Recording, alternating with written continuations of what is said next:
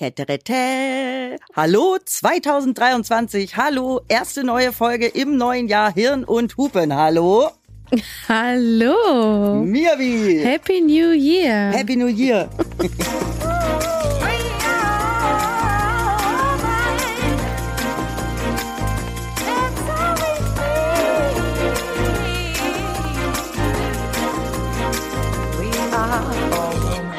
Hirn und Hupen mit Mia Bikawai und Vreni Frost. Wir sind wieder da. Wir freuen uns riesig, euch in diesem neuen Jahr begrüßen zu dürfen. Wir freuen uns riesig auf alles, was da kommt. Mäuseken, wie sieht dein perfektes Jahr 2023 aus? Was wünschst du dir? Einfach, dass es besser ist als 22. Damit wäre ich schon zufrieden. Ich wollte gerade sagen, das, das ist nicht schwer.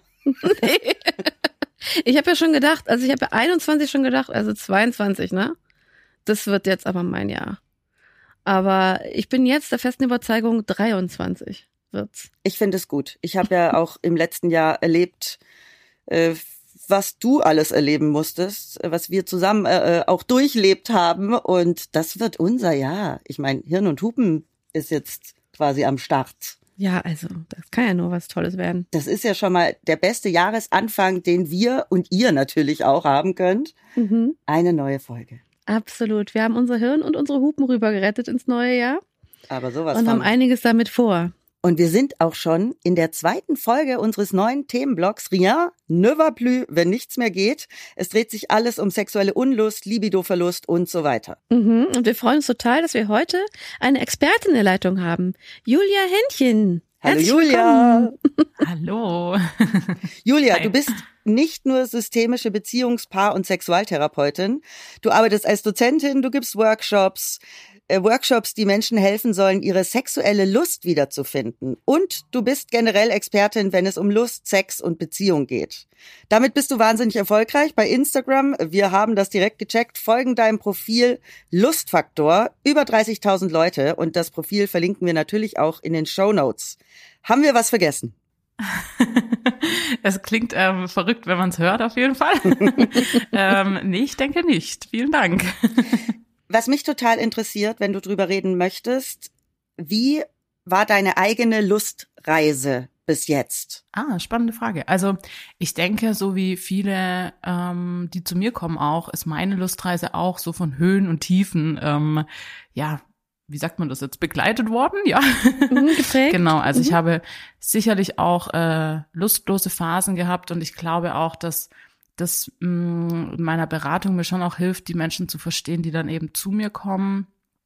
Ich muss sagen, ich hatte insgesamt immer einen ganz guten Zugang zu meiner Lust, kann aber daher auch gut verstehen, was es mit einem macht, wenn das fehlt, ne? Also ähm, und was für ein Teil vom Leben da manchmal auch wirklich wegbrechen kann. Ähm, genau, also so würde ich es jetzt mal beantworten und ja, also ich glaube, es ist einfach normal, dass wir mal lustlose Phasen haben, sozusagen, ne? Wir haben ja in der ersten Folge erfahren, dass ungefähr jede dritte Frau in ihrem Leben mal mit sexueller Unlust zu tun hat.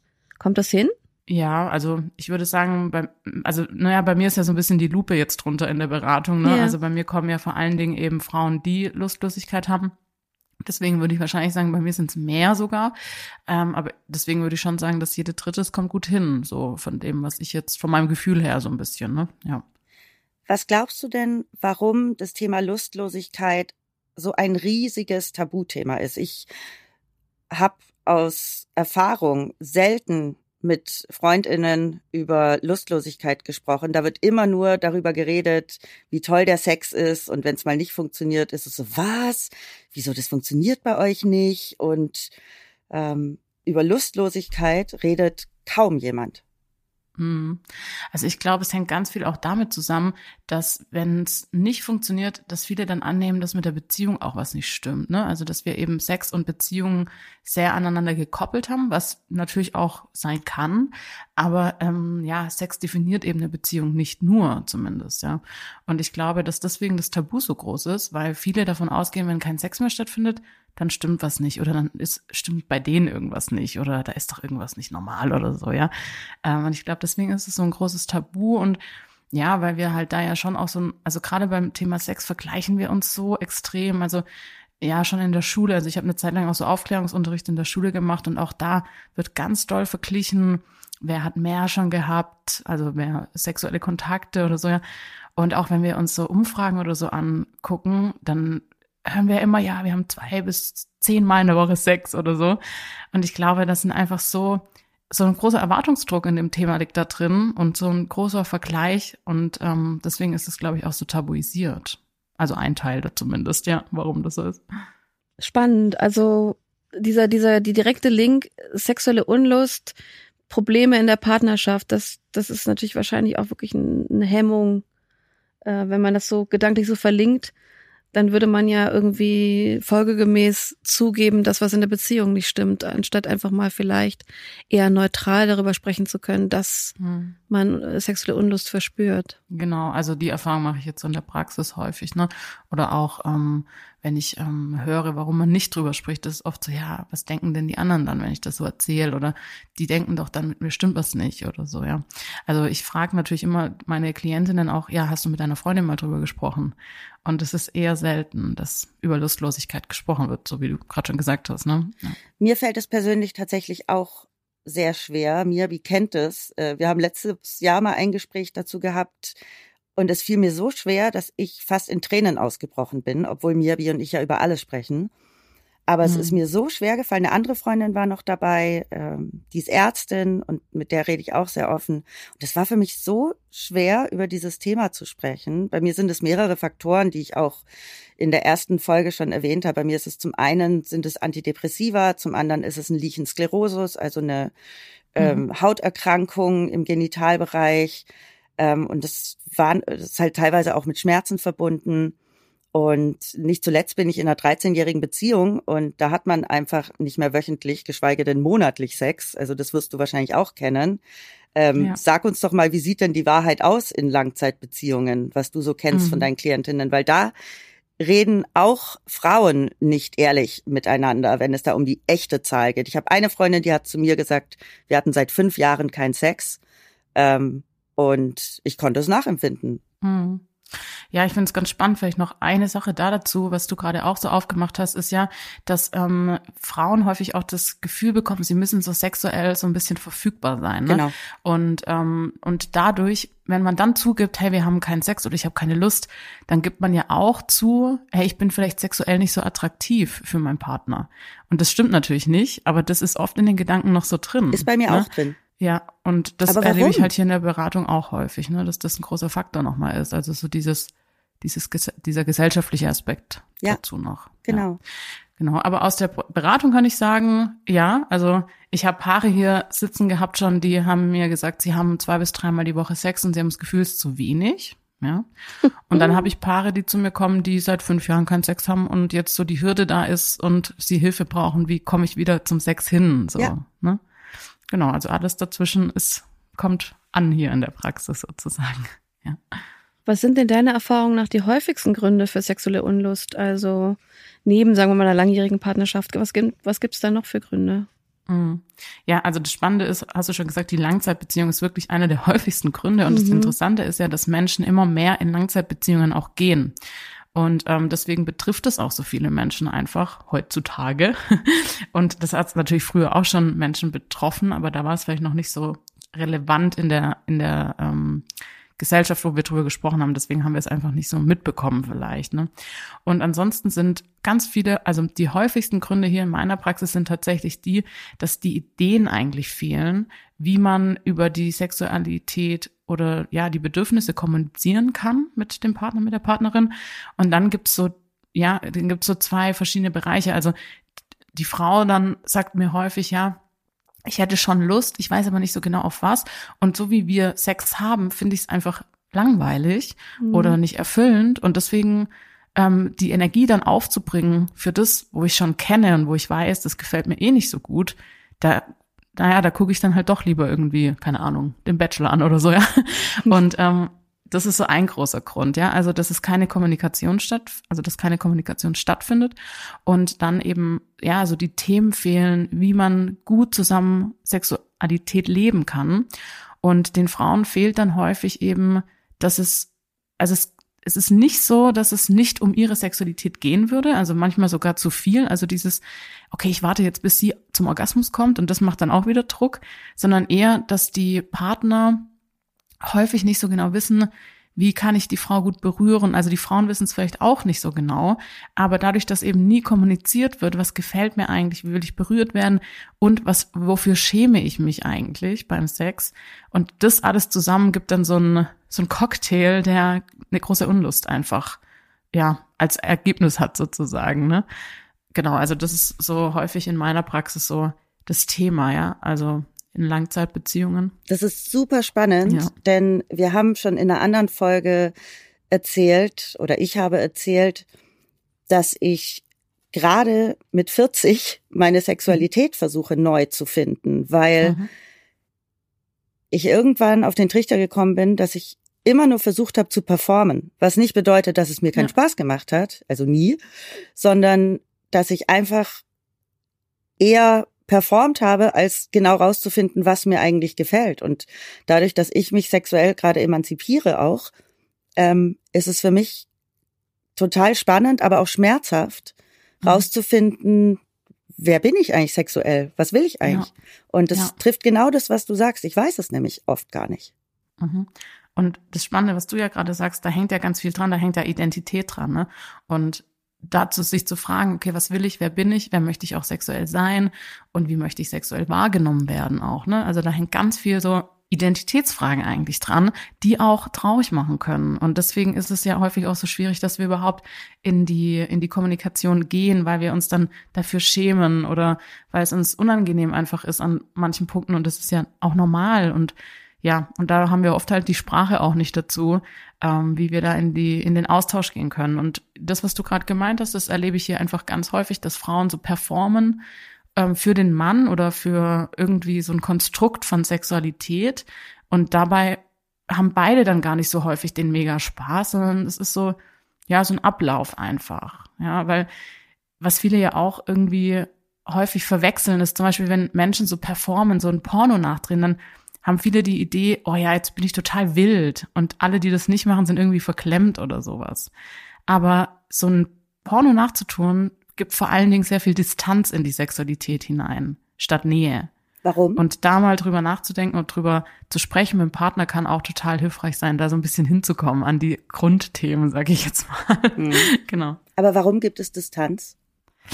Also es gibt deswegen Distanz, weil ich ja nichts von mir preisgebe in dem Moment. Also ich bin ja in der Distanz und ich performe etwas und ich gefalle, also ich tue um Gefallen zum Beispiel, aber es geht nicht darum, wie es mir damit geht. Also es geht nicht um Gefühle beispielsweise oder um, ums Fühlen.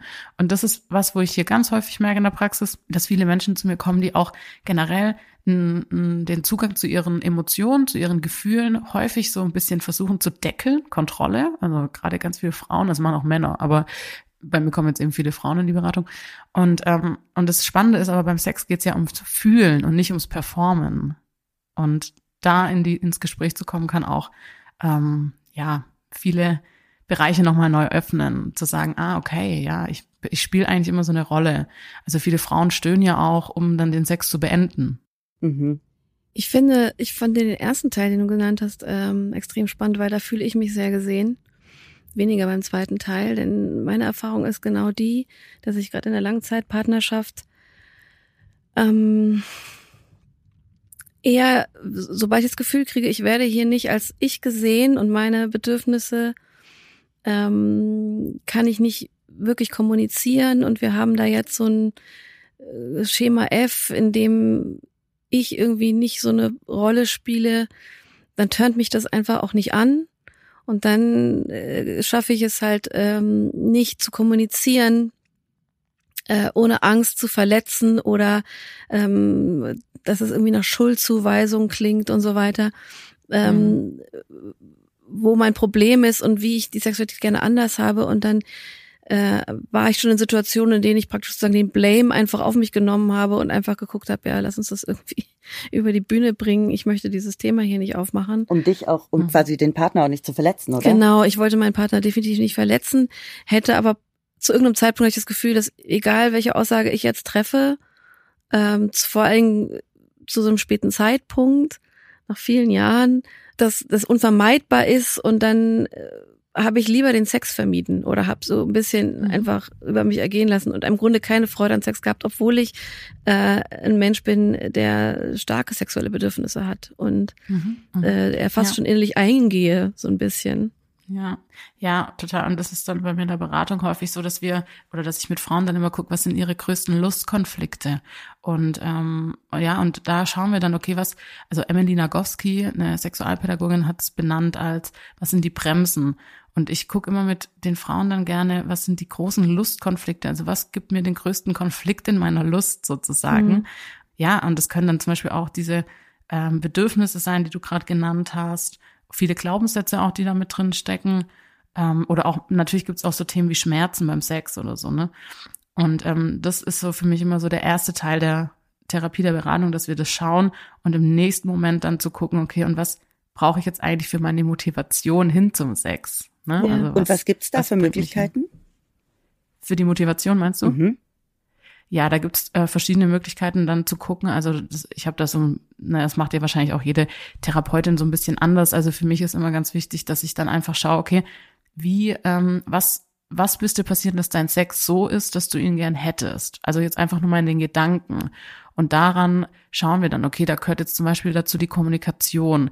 Dann gehört vielleicht dazu nochmal zu gucken, okay, ähm, wie kommuniziere, also wie kommuniziere ich das, was möchte ich überhaupt, wie möchte ich berührt werden? Und das ist dann so ein längerer Prozess, ne?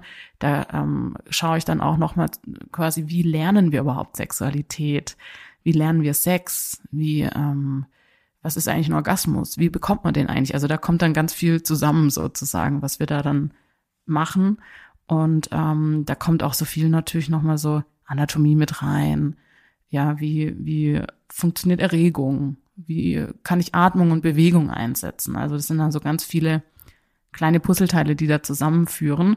Und auch die Beziehung ist dann ein großer Faktor nochmal. Ne? Also was trägt zum Beispiel die Beziehung dazu bei, dass ich nicht so viel Lust empfinde, könnte man fragen. Genau. Ich fand es ganz spannend, was Mia wie gerade gesagt hat. Wahrscheinlich haben das Problem auch viele, dass man sich nach Jahren in einer Beziehung nicht traut zu sagen, hey, das, was wir machen, gefällt mir gar nicht. Ja. Weil das ist ja für den Partner schon auch eine Riesenverletzung. Mhm. Was macht man denn da? Ja, das, das ist, glaube ich, die Frage, die ganz viele oft mm, ja zu mir bringt dann letztendlich, ähm, wenn man so lange schon entweder gar keinen Sex mehr hatte oder eben Sex so lebt, dass es für beide einfach gar nicht so erfüllend vielleicht ist. Wie spreche ich darüber? Und da geht's für mich erstmal drüber, dass, also erstmal ist da für mich ganz wichtig, dass wir Kommunikation überhaupt lernen, sage ich jetzt mal, und auf der Augenhöhe kommunizieren, auch im Alltag. Und das übe ich dann mit den Paaren tatsächlich. Ne? Also wie kann ich meine Bedürfnisse überhaupt selber erspüren und wie kann ich sie dann kommunizieren?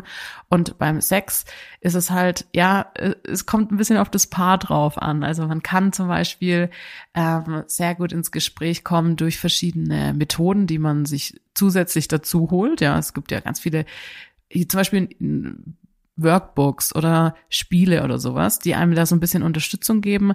Man kann auch, also was ich häufig mache mit Paaren ist, dass man erstmal wieder das Thema Sexualität als was Positives und mit so einer Neugierde belagert sozusagen. Ne? Also, dass ähm, man wieder Lust hat, überhaupt was Neues über Sexualität zu lernen und dass man sich dann darüber austauscht. Boah, hey, guck mal, was ich da erfahren habe oder so.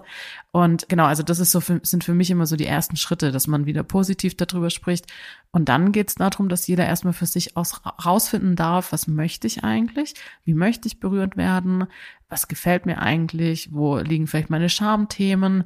Ähm, und dann zu schauen, okay, und wie kann ich das jetzt gut kommunizieren? Dass man quasi gemeinsam so eine Art Reset macht. Ja, genau. kommen auch hauptsächlich Paare zu dir oder kommen auch einzelne? Patienten? Warte, ich mache eine Vermutung. Mhm. Ich vermute, erst kommen die Frauen meistens und dann bringen sie irgendwann den Partner mit. Ja, das ist tatsächlich die häufigste, ähm, ja, der häufigste Ablauf und das ist mhm. auch ganz spannend, weil Care-Arbeit im sexuellen Bereich machen auch Frauen. Ganz genau. Mhm. Genau. Da wollte ich nämlich gerade äh, drauf kommen. Was ist bei den Männern? Weil die sind ja wahrscheinlich dann auch nicht happy. Wieso machen die nee. nichts? Ja, was also ist schon wieder los? Schon Also ich habe schon auch Männer hier, die dann ähm, sich wirklich extrem reflektieren über toxische Männlichkeit, über ähm, die Beziehung zum eigenen Vater und so weiter und so fort und auch über ihre Sexualität. Aber das ist schon eher die Seltenheit, muss ich sagen. Und wenn Männer zu mir kommen, dann wirklich so mit der mit der Aussage, meine Frau hat keine Lust und es ähm, stört mich. Ne? Also ich möchte mehr Sex. Das ist dann eher so, dass Männer kommen, aber in der Regel kommen Frauen und sagen, ich habe keine Lust und es belastet unsere Beziehung. Ja. Und ja, Männer haben da, wenn sie dann bei mir in der Beratung sitzen, merken sie schon häufig, oh, ich trage da ja auch dazu bei. Also das ist immer was, was ich ganz am Anfang schon mache und ihnen erkläre, zur Lustlosigkeit tragt jede Person 50 Prozent ungefähr bei in der Beziehung. Und das ist dann für viele erstmal, ah, hä, okay. Und von dem Standpunkt aus können wir auf Augenhöhe dann eben weitermachen, was die Lustlosigkeit angeht. Ne? Das ist ein ja. ganz wichtiger Ansatz, weil ich habe in zwei Langzeitbeziehungen, die ich hatte, war Lustlosigkeit großes Problem. Und die Schuld war, wurde komplett mir zugeschoben. Also es mhm. hieß wirklich, du willst nicht, ich will ja. Und das ist und deswegen, das ist deine Schuld und deine Verantwortung, dass hier nichts mhm. läuft. Und das äh, hat auch Aggressionen hervorgerufen und so weiter. Und es wurde Klar. im Grunde immer unmöglicher. Wahrscheinlich wäre eine Therapie dann tatsächlich der Weg gewesen. Aber da waren dann, was ja manchmal auch damit einhergeht, oft vielleicht damit einhergeht, auch schon viele andere Sachen in der Beziehung im Argen, dass ich da diesen Weg für mich nicht mehr gefunden habe, zu sagen, naja, Entschuldigung, da gehören halt aber auch zwei dazu.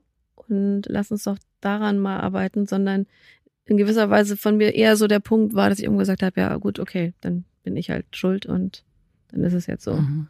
Ja, ich kann mir vorstellen, dass dann häufig. der Weg da irgendwie zueinander zurück extrem schwer ist, sobald man an dem Stadium angekommen ist, oder? Mhm. Ja, also das erlebe ich wirklich sehr häufig. Und was da ja auch so mitschwingt, ist die Idee, dass man gut oder schlecht im Bett sein kann. Ne? Und ich sage immer zu den Paaren, die zu mir kommen, man kann nicht gut oder schlecht sein, sondern man kann sich gut oder schlecht fühlen. Und das ist halt ein großer Unterschied. Und ähm, da anzusetzen, zu gucken, okay, ähm, ja, wenn ein Mann zu mir kommt und sagt, ich habe das Gefühl, die ist nicht so im Bett, so wie meine Ex-Freundinnen beispielsweise, das ist ganz häufig, ne, dass so verglichen okay. wird mit anderen Frauen. Mhm. Und das macht natürlich was mit einer mit einer Person, egal jetzt männlich, weiblich. Und da wirklich auch nochmal anzusetzen, okay, aber was trägst du denn dazu bei, dass sie sich zum Beispiel nicht gut fühlt bei dir im Bett? Ja. Oder beim Sex, mhm. beim gemeinsamen. Ja. Und aber das, das ist dann sagen häufig so ein Partner Pers zueinander? Also, Entschuldigung, ich unterbreche, aber ja.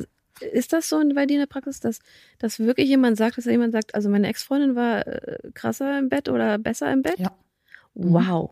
Okay. Ja, habe ich schon häufig. Das ja. hat auch damit zu tun, dass sich so eine Person vielleicht auch weniger reflektiert, denn mhm. ich habe früher auch immer gedacht, man muss gut sein im Bett, bis ich irgendwann begriffen mhm. habe, das ist ein Zusammenspiel, das ist auch eine Kommunikation, eine Beziehung und ja, die muss natürlich auch funktionieren und ich finde zum Beispiel die Kommunikation zwischen mir und meinem Freund sehr sexy, weshalb ich auch immer noch dran glaube, dass wir trotz äh, diverser Probleme das auch wieder hinbekommen. Aber es ist echt für mich vor allem schmerzhaft, also geistig mhm. und, und körperlich, weil du gesagt hast, und das hilft mir gerade total, dass es mit Identität zu tun hat. Und so kann ich das jetzt viel besser greifen und kann auch besser verstehen, warum mich das in letzter Zeit äh, so angefasst hat, wenn ich darüber gesprochen habe. Mhm. Mhm, ja, also ich sag zu allen Paaren, die zu mir kommen mit dem Thema Lustlosigkeit, dass sie das vielleicht jetzt noch nicht fühlen können, aber da steckt eine ganz große Chance drin für die Partnerschaft und für die Zukunft, ne? Weil ähm, das ist so ein intimes Thema und wenn ich das schaffe, gemeinsam zu bewältigen und zwar nicht ich löse das jetzt und dann läuft's wieder, sondern ich bewältige das im Sinne von, wir ähm, schaffen einen, eine tolle Kommunikationsebene, eine tolle sexuelle Ebene, in der alles sein darf, in der es sein darf, dass wir mal ein Jahr lang keinen Sex haben, dann haben wir wieder mal eine Phase, wo wir ganz viel Sex haben. Und wenn ich das als Paar hinbekomme, dann ähm, ist das eine große Chance für eine langfristige Beziehung einfach, ähm, da eine gute Basis zu haben einfach, ja. Und das macht ganz viel mit Paaren, wenn die sowas ähm, zusammen meistern, sage ich jetzt mal. Ne? Ja. Die Statistik sagt ja aber eher, dass es nicht so viele meistern. Ne? Geht überhaupt Sex und Langzeitbeziehung? Ja. ja. total. Aber bei mir muss man ja auch sagen, bei mir kommen ja die Leute an, die dann auch was ändern möchten. Ne? Mhm. Ähm, genau. Also die, wo zu mir kommen, ähm, natürlich gibt's auch mal eine Trennung, ganz klar. Aber in der Regel, wenn das Thema Lustlosigkeit da ist, dann schaffen wir das eigentlich ganz gut, da einen Weg zu finden, muss ich sagen. Ja. Nach meiner Erfahrung war das so, vielleicht ist man dann im Grunde auch schon zu weit ist, dass die Kommunikation, wenn die so weit gestört ist, dass man praktisch sagt, okay, äh, du bist schuld. Und wenn man mhm. dann versucht hat äh, zu sagen, okay, aber äh, so äh, dieses Schema F und äh, jetzt willst du und dann ist es einfach nur ein Akt und danach ist äh, geht es irgendwie weiter im Programm. Das tönt mich halt nicht an, das gibt mir nichts und dann will ich es lieber gar nicht, dass da auch gar nicht drauf eingegangen wird und da ging es auch gar nicht um Leistung oder so. Ich glaube, das ist zu diesem Zeitpunkt schon fast egal gewesen wäre. Ich hätte auch einfach da liegen können und das wollte ich dann halt nicht, dass man dann, dass ich das, dass ich auch wirklich selbst auch in mir keine innere Bereitschaft mehr gespürt habe, auf dieser Ebene sozusagen. Also ich habe einfach nicht gesehen, dass wir da, dass wir da jetzt praktisch nochmal zusammenkommen und uns so hinsetzen mhm. könnten und darüber sprechen könnten, wie wir jetzt nochmal Lust gemeinsam erleben. Ist das dann eher, dass man im Grunde schon zu lange gewartet hat oder äh, wäre, gäbe es da auch nochmal eine Möglichkeit, irgendwie dran zu arbeiten? Mhm. Also ja, ist auf jeden Fall schwierig an so einer verhärteten Position, weil mhm. es würde dann funktionieren aus meiner Sicht jetzt, wenn der Partner dann auch bereit ist, da was zu machen. Ne? Also mhm. dafür bräuchten einfach, müssten beide im Boot sitzen sozusagen. Ähm, genau, also das wäre dann schon wichtig, um an dem Thema zu arbeiten. Deswegen ist es bei Lustlosigkeit bei mir schon auch so, wenn eine Frau kommt mit dem Thema, dass ich zumindest für ein, zwei Sitzungen den Partner immer dazu hole irgendwann. Ne? Manchmal arbeiten wir dann zu dritt weiter oder wir haben so ein, zwei Sitzungen und dann arbeite ich wieder mit der Frau zum Beispiel weiter an ihrer Sexualität und stärke sie sozusagen. Aber ne, da ist trotzdem der Partner, sage ich jetzt mal, dabei und möchte halt auch was ändern daran und ist auch dazu bereit, auch sich zu verändern. Das wäre natürlich die Grundvoraussetzung, ja. Ich möchte noch ein anderes großes Thema aufmachen. Das eine ist ja Langzeitbeziehung, das andere ist Kinder in einer ja. Partnerschaft und Sexualität. Welche Erfahrungen machst du da? Ja, also ich muss sagen, dass bei mir in der Praxis schon auch einige Mütter sind, die das Thema ähm, gerade so in den ersten, ich sage jetzt mal ein, zwei Jahren dann betrifft und zu mir kommen. Ähm, und da ist dann häufig auch das Thema Geburt an sich ein Thema, warum die Lustlosigkeit zum Beispiel bei ihnen so sich entwickelt hat. Ja, also zum Beispiel eine gewaltvolle ähm, Geburt erlebt hat. Ne, das habe ich häufiger hier in der Praxis. Und dann später ist es ja häufiger so ein Thema, ähm, ja, keine Zeit finden. Ne? Also das eine ist so mehr so, wenn es um den Körper geht. Also ich habe Geburtsverletzungen, ich habe eine schlechte Erfahrung gemacht bei der Geburt. Ich fühle mich mit meinem Körper gar nicht mehr wohl. Das habe ich ja auch natürlich häufiger. Ne? Ähm, die Vagina hat sich vielleicht verändert, die Brust hat sich verändert, der Bauch. Also solche Bereiche. Und das andere ist dann wirklich später so, okay, wir haben einfach keine Zeit. Also ich, wir wissen nicht wann, ja. ähm, das sind so die zwei Themenblöcke, würde ich jetzt mal so unterscheiden, die beim Thema Kinder bei mir in der Praxis ankommen. Und wie gehst du da vor? Dann kommt es ein bisschen drauf an. Also in dem ersten Fall geht es natürlich ganz viel darum, erstmal auch die traumatische Erfahrung nochmal aufzuarbeiten oder anzuschauen. Man muss nicht immer alles aufarbeiten, ne? Aber nochmal zu gucken, okay, was braucht es da noch an Heilung, was braucht es da noch an Verstehen an, äh, nochmal fühlen können, nochmal wütend sein, was braucht's da noch?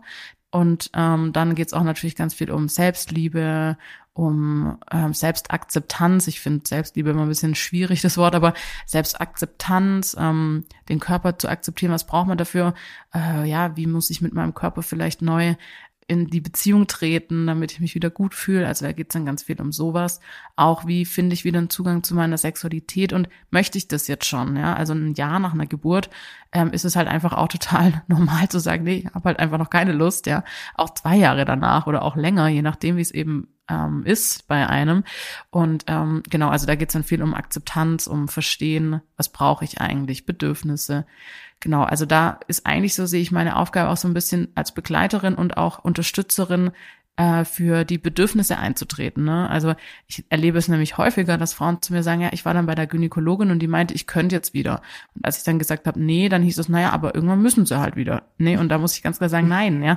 Also da geht's dann viel einfach darum, auch zu stärken, okay, was brauche ich?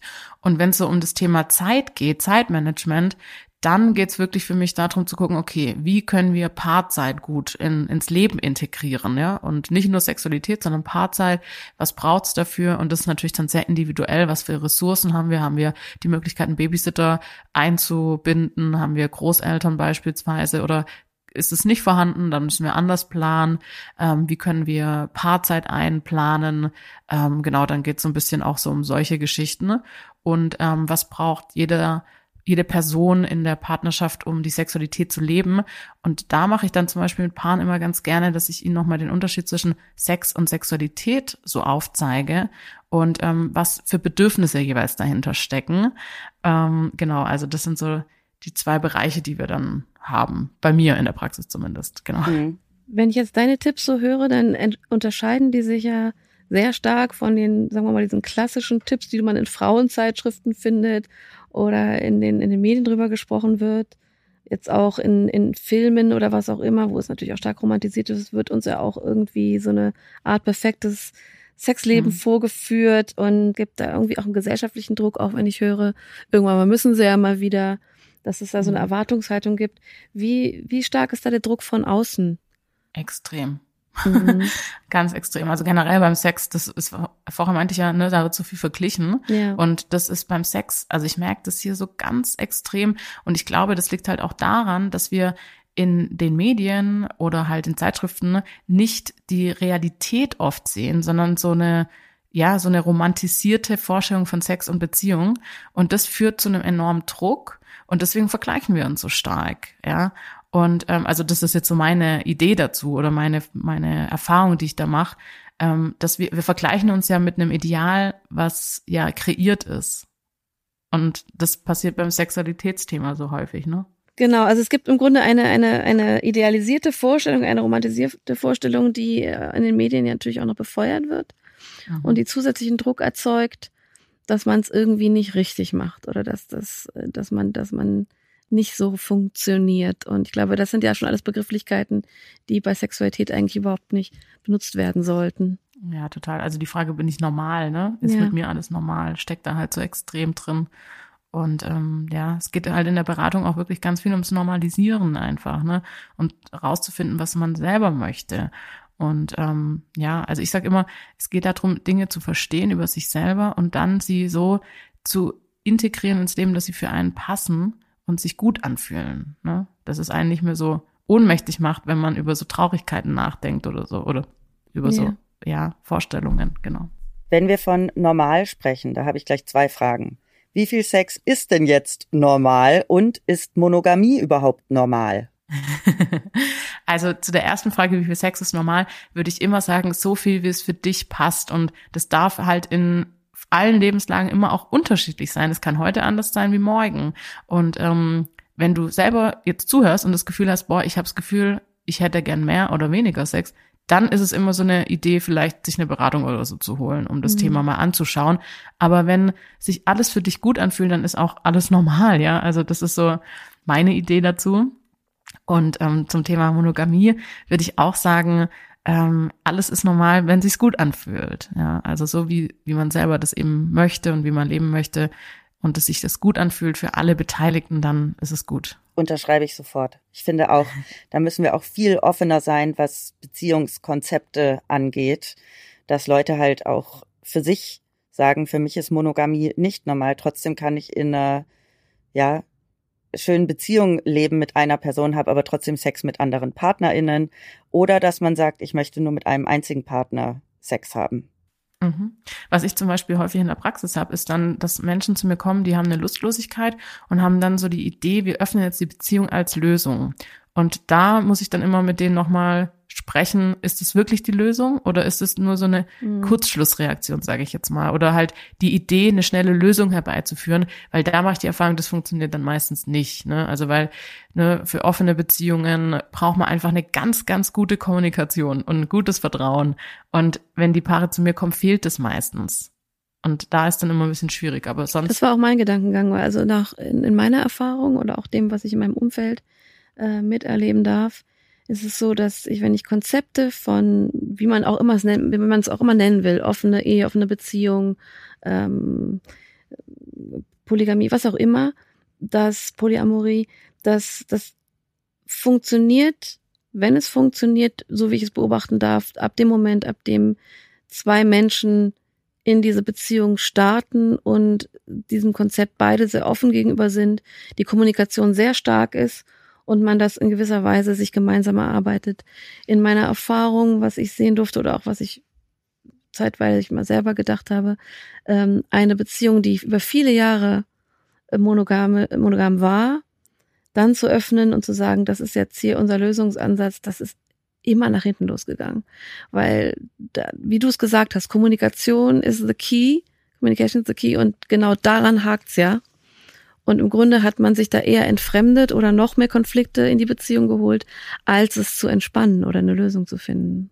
Genau, und die Erfahrung mache ich eben auch. Und häufig ist es dann so eine Idee, das zu lösen. Und es geht dann aber, wie gesagt, häufig in der Trennung. Also endet es mhm. dann oft. Ich mache dann auch Trennungsberatung, ne? Aber genau. Vielen Dank für diese tollen Einblicke. Ich habe so viel gelernt. Ich glaube, mein wichtiges Learning heute ist, dass es okay ist, mich traurig zu fühlen, dass es eine Identitätsfrage ist und dass es aber eine große Chance in sich birgt. Und äh, das finde ich super.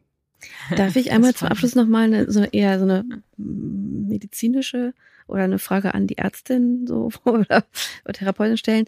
Weil mich würde interessieren, wie wirkt sich denn Libido-Verlust langfristig auf einen Menschen, äh, also auf seine körperliche und geistige mhm. Gesundheit mhm. aus? Hat das tatsächlich Auswirkungen? Ja, spannend. Also das kommt da ein bisschen drauf an. Wenn ich jetzt in einer Beziehung bin und ähm, ich habe große Lust, aber mein Partner, Partnerin nicht, ja, ähm, dann kann das natürlich auch sich gesundheitlich negativ auswirken, wenn ich keine Lösungen finde. Ne? Also ich zum Beispiel mache das dann nochmal mit den Paaren wirklich das Thema Sex und Sexualität. Wer ist für meine Sexualität verantwortlich? Mhm. Warum habe ich da so eine große Sehnsucht? Warum wird die nicht befriedigt? Also kommt auch das Thema Bindung oder ähm, ja Verlustängste vielleicht nochmal mit rein.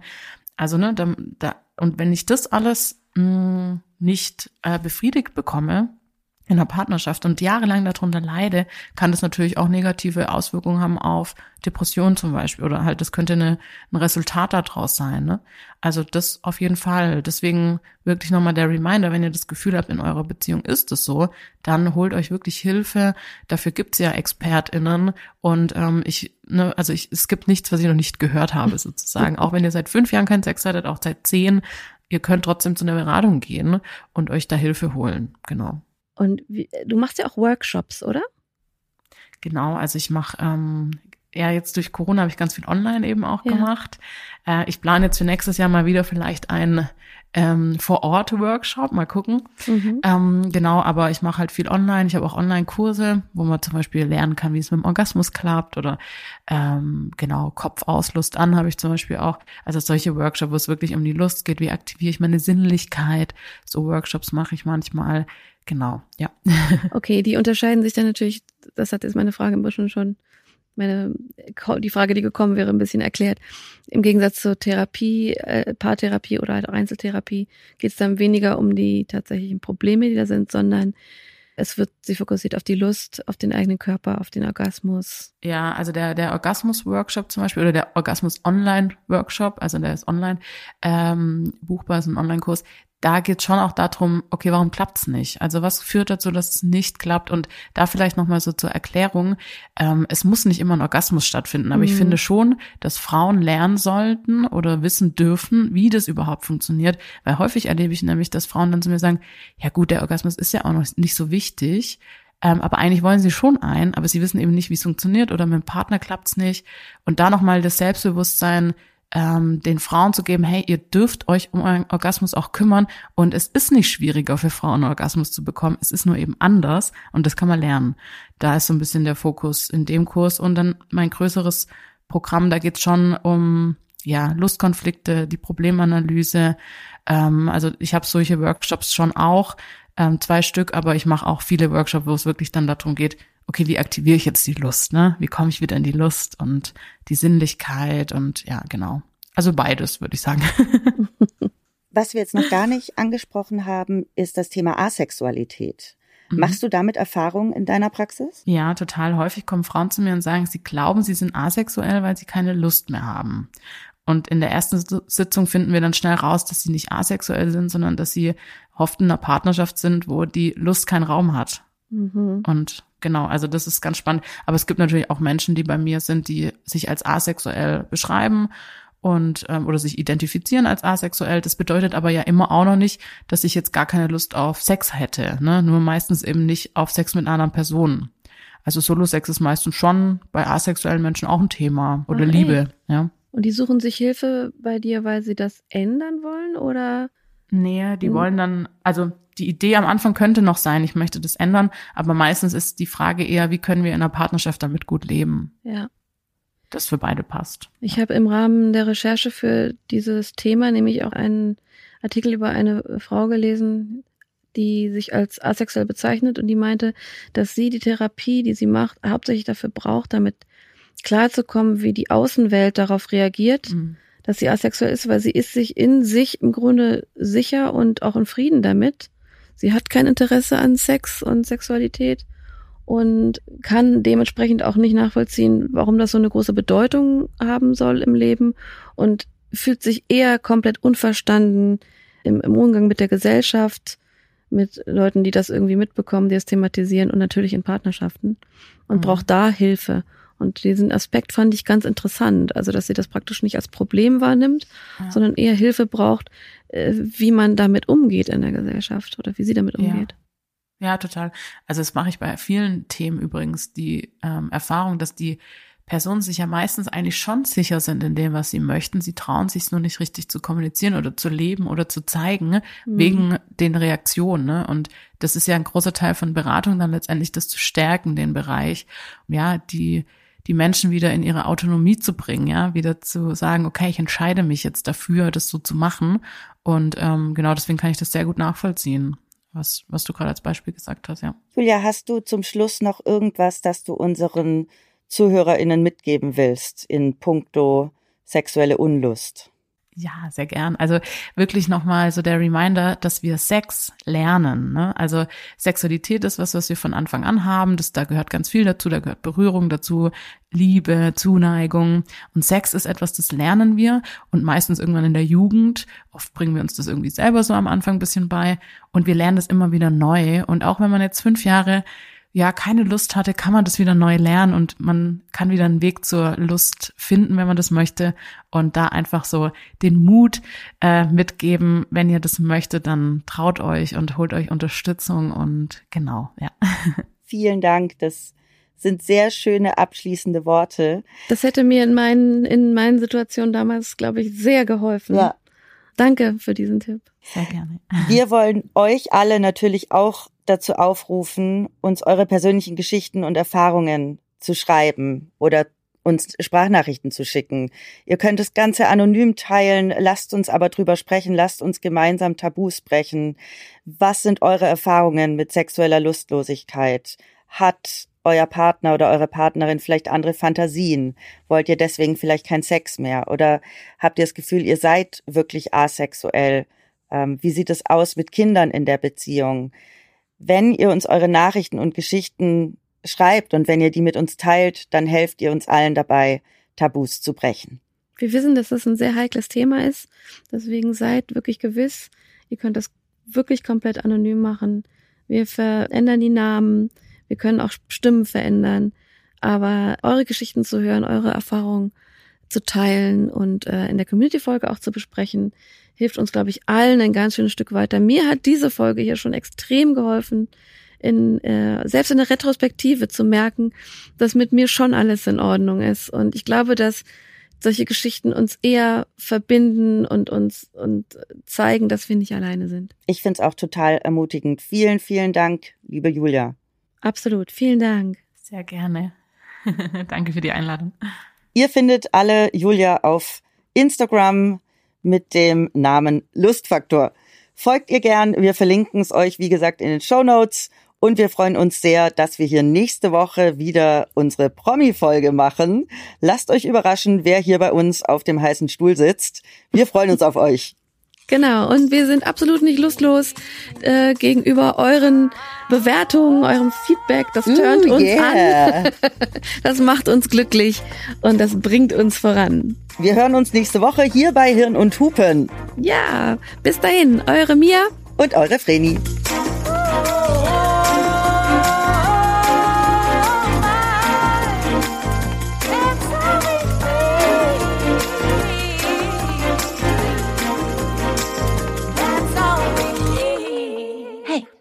Hirn und Hupen ist eine Produktion von Studio Trip.